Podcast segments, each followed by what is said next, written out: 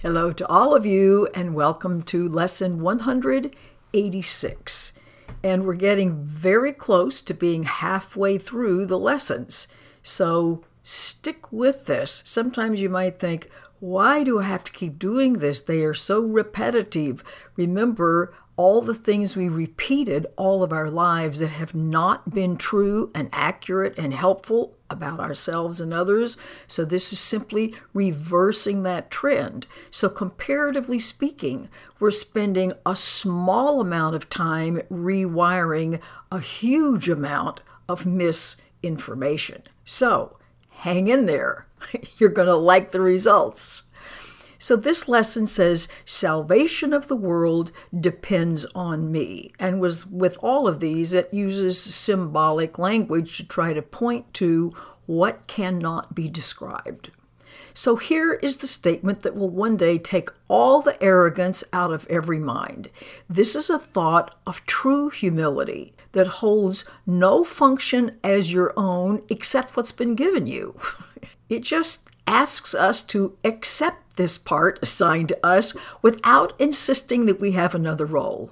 It does not judge your proper role, it just acknowledges the will of God. That which is inevitably so is done on earth as well as heaven. It just unites all wills on earth in heaven's plan to save the world, restoring it to heaven's peace. And of course, this language means bringing us back into our right mind. So it says, don't fight your function. We will not any of us fight our function.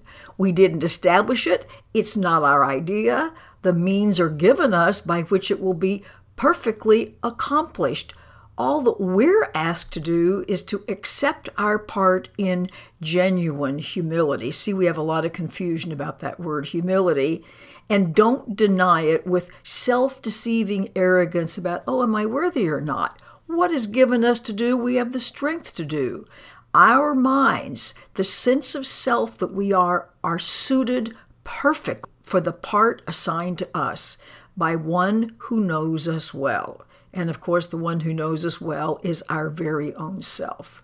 Now, today's idea might seem quite sobering until you understand its meaning.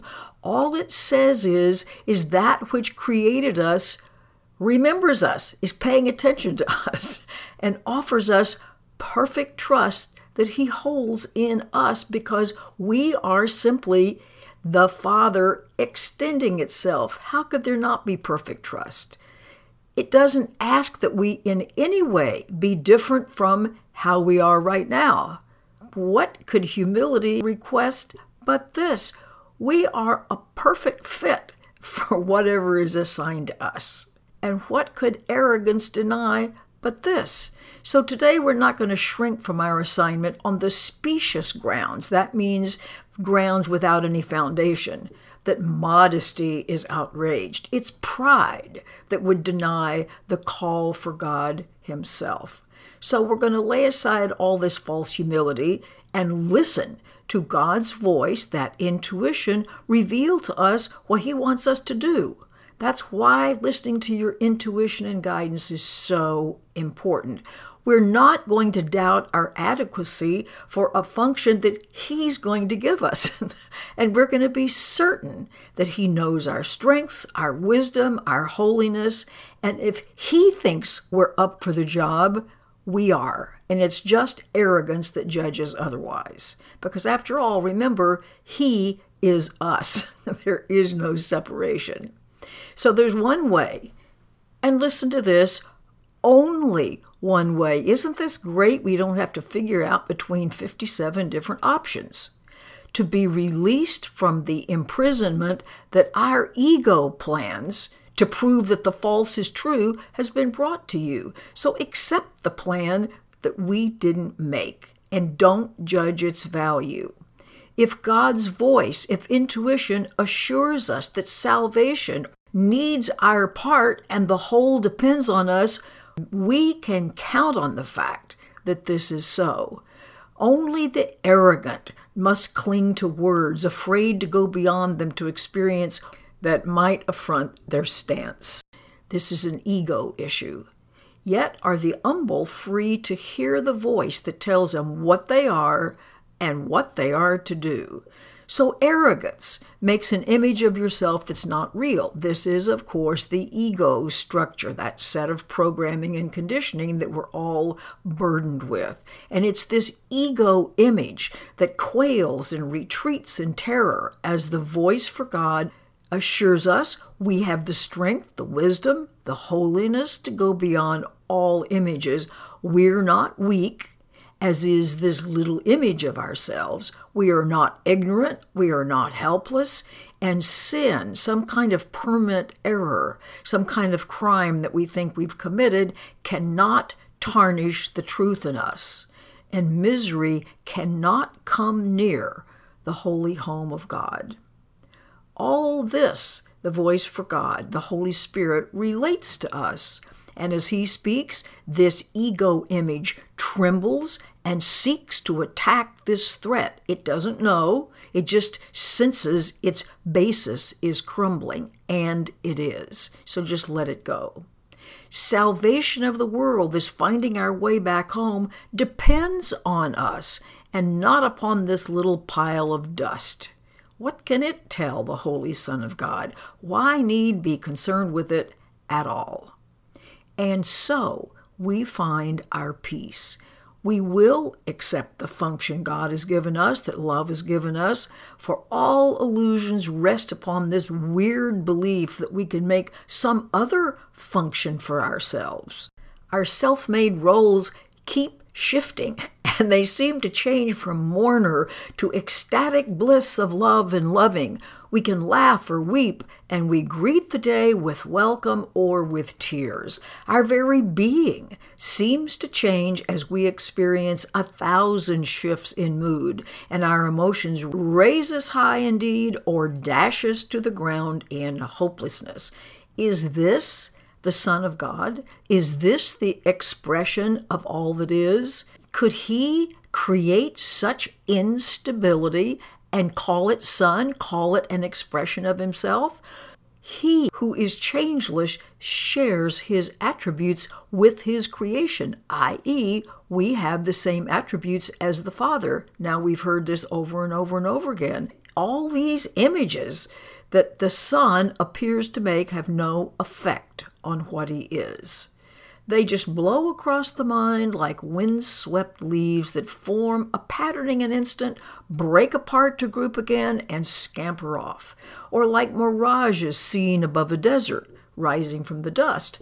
These unsubstantial images of ourselves will go and leave our minds unclouded and serene when we finally accept the function that's given us. These images we've made, these egos, give rise to nothing but conflicting goals. They're impermanent, they're vague, they're uncertain, they're ambiguous. Who can be constant in his efforts? Or direct energies and concentrated drive toward goals like these? The functions that the world esteems are so uncertain that they change 10 times an hour at their most secure. So, what hope of gain can rest on goals like these? In lovely contrast, as certain as the sun's return each morning to dispel the night, our truly given functions stand out clear and wholly unambiguous. There is no doubt of its validity. It comes from one who knows no error, and this voice is certain of its messages. They're not going to change. They're not going to be in conflict. All of them point to one goal, not a gazillion different changing goals, and one we can attain. Now, our ego plans may certainly be impossible, but God's can never fail because He's the source. So do as God's voice, as intuition directs. And if it asks a thing of us that we think is impossible, remember who's doing the asking and what the ego mind would make denial. And then consider this which one of these is more likely to be right? The voice that speaks for the creator of all things, who knows all things exactly as they are, or this little distorted image of ourselves that's confused, bewildered, inconsistent, and unsure of everything. Don't let that voice direct you. Hear instead a certain voice that's going to tell us of a function that's given us by our Creator who remembers us, who is us, and urges that we now remember Him. His gentle voice is calling from the known to the unknowing. That's us, our being so asleep. He would comfort us, although He knows no sorrow. He would make restitution, though He is complete. A gift to you, although He knows that you have everything already. He has thoughts that answer every need His Son perceives, although He doesn't see them. For love must give, and what is given in His name takes on the form most useful in a world of form. These are the forms that never can deceive because they come from formlessness itself. Forgiveness is an earthly form of love, which, as it is in heaven, has no form. Yet what is needed here is given here as it's needed. In this form, we can fulfill our functions even here, although what love will mean to us when formlessness has been restored to us is even greater still. And forgiveness, of course, this earthly form of love, is our letting go of our grievances. So, salvation of the world, this finding our way home, depends on us who choose forgiveness. This is our function here now. Wonderful lesson, impossible to miss if we pay any attention at all. Have a great day practicing. Goodbye for now.